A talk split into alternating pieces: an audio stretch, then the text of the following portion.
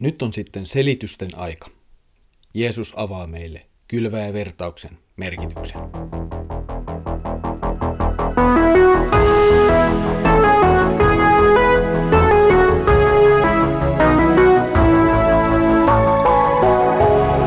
Kirjoitusten pauloissa. Tervetuloa taas mukaan Kirjoitusten pauloissa Raamattu podcastin pariin. Minä olen Mikko ja katselen teidän kanssanne yhdessä Markuksen evankeliumin jakeita. Tänään palaamme takaisin kylväjävertauksen pariin. Edellisessä jaksossa oli pieni välipala itse vertauksen ja sen selityksen välissä. Tuo välipala ei silti ole mikään merkityksetön välikeskustelu tai jutustelu, vaan itse asiassa se avaa meille kokonaisuutta, josta myös kylväjävertaus puhuu. Ja siksi se on hyvä muistaa tässä yhteydessä. Mutta tänään luemme nyt Markuksen evankeliumin neljännen luvun jakeet 13-20. Sitten Jeesus sanoi, jos te ette käsitä tätä vertausta, niin onko teistä ymmärtämään muitakaan vertauksia? Kylvämies kylvää sanan. Tien ohen kylvetty siemen tarkoittaa ihmisiä, jotka kuulevat sanan, mutta joilta saatana, heti kun se on heihin kylvetty, tulee ottamaan sen pois. Kylvö kallioiseen paikkaan taas kuvaa niitä, jotka sanan kuullessaan heti ottavat sen iloiten vastaan, mutta jotka kestävät vain hetken, koska heiltä puuttuvat juuret. Kun tulee ahdinko tai vaino sanan tähden, he luopuvat kohta. Sitten on siemen, joka kylvettiin ohdakkeiden sekaan. Se tarkoittaa niitä, jotka kuulevat sanan, mutta joissa sana ei tuota satoa, koska tämän maailman huolet ja rikkaudet, petolliset houkutukset ja muut mielihavut saavat heissä sijaan ja tukahduttavat sanan. Mutta kylvä hyvään maahan kuvaa ihmisiä, jotka kuulevat sanan ja ottavat sen vastaan. He tuottavat satoa 30, 60 tai 100 jyvää. Jeesus aloittaa selityksensä tavallaan moitteella. Jos opetuslapset ja häntä kuunnelleet ihmiset eivät ymmärrä tätä vertausta, niin kuinka he voisivat ymmärtää Jeesuksen muitakaan vertauksia? Jeesus ei päästä helpolla edes niitä, jotka ovat kaikkein lähimmin olleet hänen kanssaan ja kuunnelleet häntä ja nähneet hänen tekonsa. Ehkä nuo lähimmät asettuvat näin jollakin tavalla kuvaamaan koko Israelin hengellistä tilaa. Kaikki on ollut heidän edessään, mutta usko puuttuu. He ovat saaneet kuulla Jumalan sanaa, mutta se oli jäänyt sisäistämättä. Israelin uusilla edustajilla eli opetuslapsilla on kuitenkin vielä mahdollisuus. Heidän on mahdollisuus nyt kääntyä ja kuulla. Jälleen kerran näemme, että Jeesus ei ole mikään myötäkarvaan silittävä positiivisuusagentti. Hän puhuu totuudesta, ja se ei ole aina kovin positiivinen asia. Jeesuksen esittämä kylvää vertaus on vakava varoitus ja kutsu kuulemaan. Kuten jo aikaisemmin totisimme, niin voimme nähdä tämän vertauksen taustalla vanhasta testamentista löytyvän uskon tunnustuksen. Tähän voimme lukea viidennen Mooseksen kirjan kuudennesta luvusta ja sen jakeista neljä ja viisi. Sieltä voimme lukea seuraavat sanat. Kuule Israel, Herra on meidän Jumalamme, Herra yksin. Rakasta Herraa Jumalaasi koko sydämestäsi, koko sielustasi ja koko voimastasi. Näiden sanojen mukaan voimme myös koko kylveä vertauksen jäsentää. Kylveä vertauksen lähtökohta on siis tässä Israelin uskon tunnustuksessa. Oikea kuuleminen johtaa Jumalan rakastamiseen koko sydämestä, koko sielusta ja koko voimasta. Jeesuksen vertauksessa juuri tämä jää tapahtumatta. Ensimmäisessä kohtauksessa tien oheen pudonneet siemenet jäävät lintujen herkuiksi. Jeesus selittää tämän tarkoittavan niitä ihmisiä, joilta saatana tulee ottamaan sanan pois heti sen kylvämisen jälkeen. Sana ei siis jää ihmisen sydämeen. Tällainen ihminen ei ymmärrä Jumalan sanaa, hän kuulee, mutta ei ymmärrä. Hän näkee, mutta ei näe. Jeesus kuvaa näin Israelin kansaa. Sillä ei ole sydämen ymmärrystä tai Jumalan vaatimaa oikeaa sydäntä.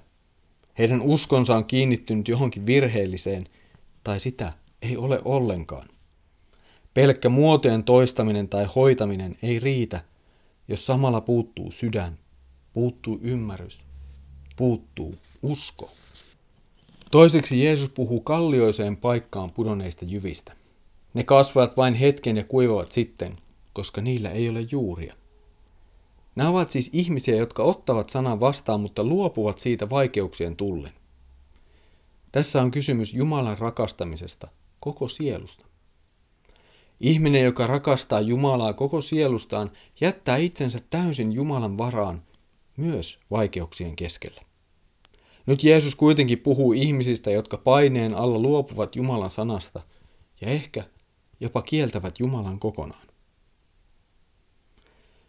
Kolmas ryhmä ovat sitten ne, joilta maailma vie uskon.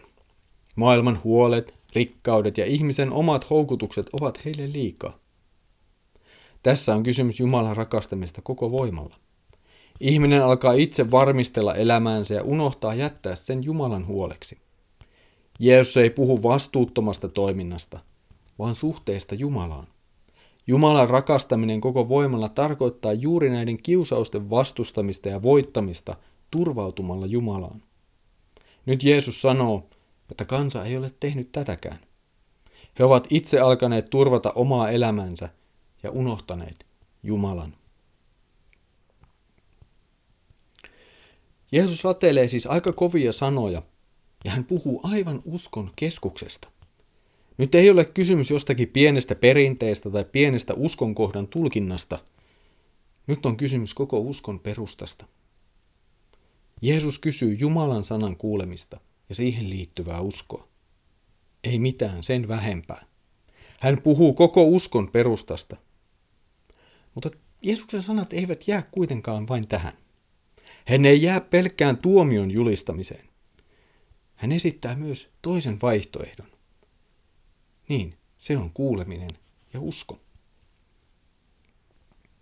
Jeesus puhuu siis hyvästä maasta, joka ottaa sanan vastaan. Tässä on kysymys siitä, mistä Jeesus puhui edellisessä jaksossa Jumalan valtakunnan saloisuudesta ja sen uskomisesta näille ihmiselle. Todelliset kuulijat ymmärtävät ja näin takertuvat uskossa Jumalaan. Jumalan valtakunnan salaisuus, se on Jeesuksessa itsessään. Todellisesti kuoleva ihminen ymmärtää tämän ja ottaa sen vastaan. Tähän liittyy myös se, että toiset ymmärtävät Jeesuksen vertaukset ja toiset eivät. Kysymys ei ole siitä, etteivätkö kaikki sinänsä voisi ymmärtää sen, mitä Jeesus sanoo. Nyt on kysymys Jeesuksen sanojen menemisestä sydämeen. Kysymys on uskosta. Kysymys on Jeesuksen sanojen ottamisesta vastaan ja niiden hyväksymisestä. Ne, jotka kuulevat Jumalan sanan todellisesti, ottavat myös sen vastaan, ja heistä tulee Jeesuksen todellista perheväkeä. Heissä pyhä henki synnyttää sitä, mikä on Jumalan tahdon mukaista. Heidät uudistetaan ja vapautetaan synnin kahleista.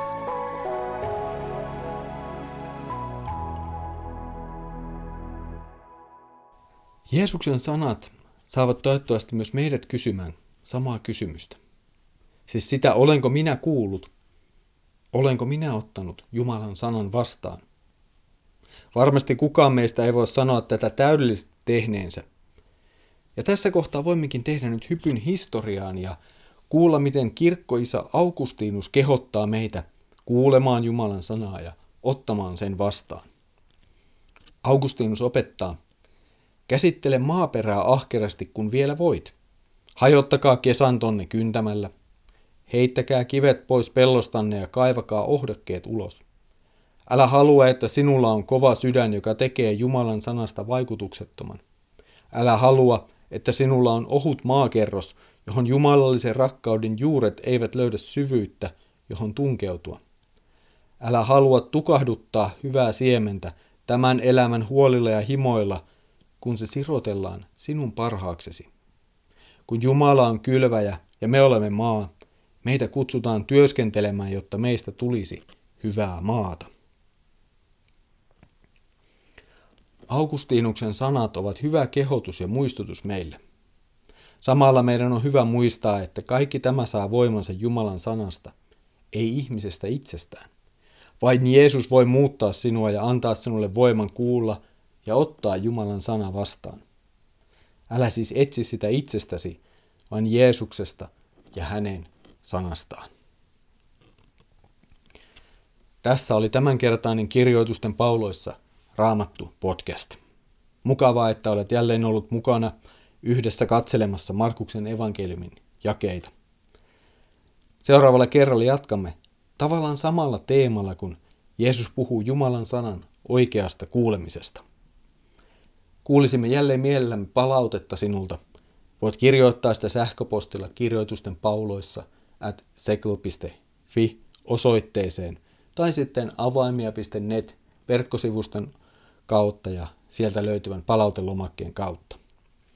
Haluaisin myös muistuttaa, että Suomen evankelisuuterilainen kansanlähetys julkaisee muitakin podcasteja.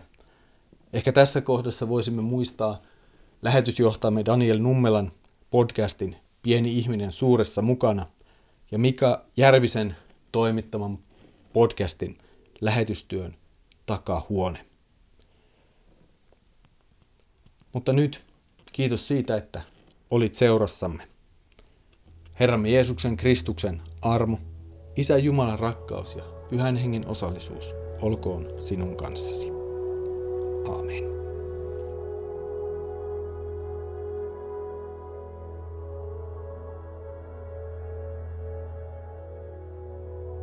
you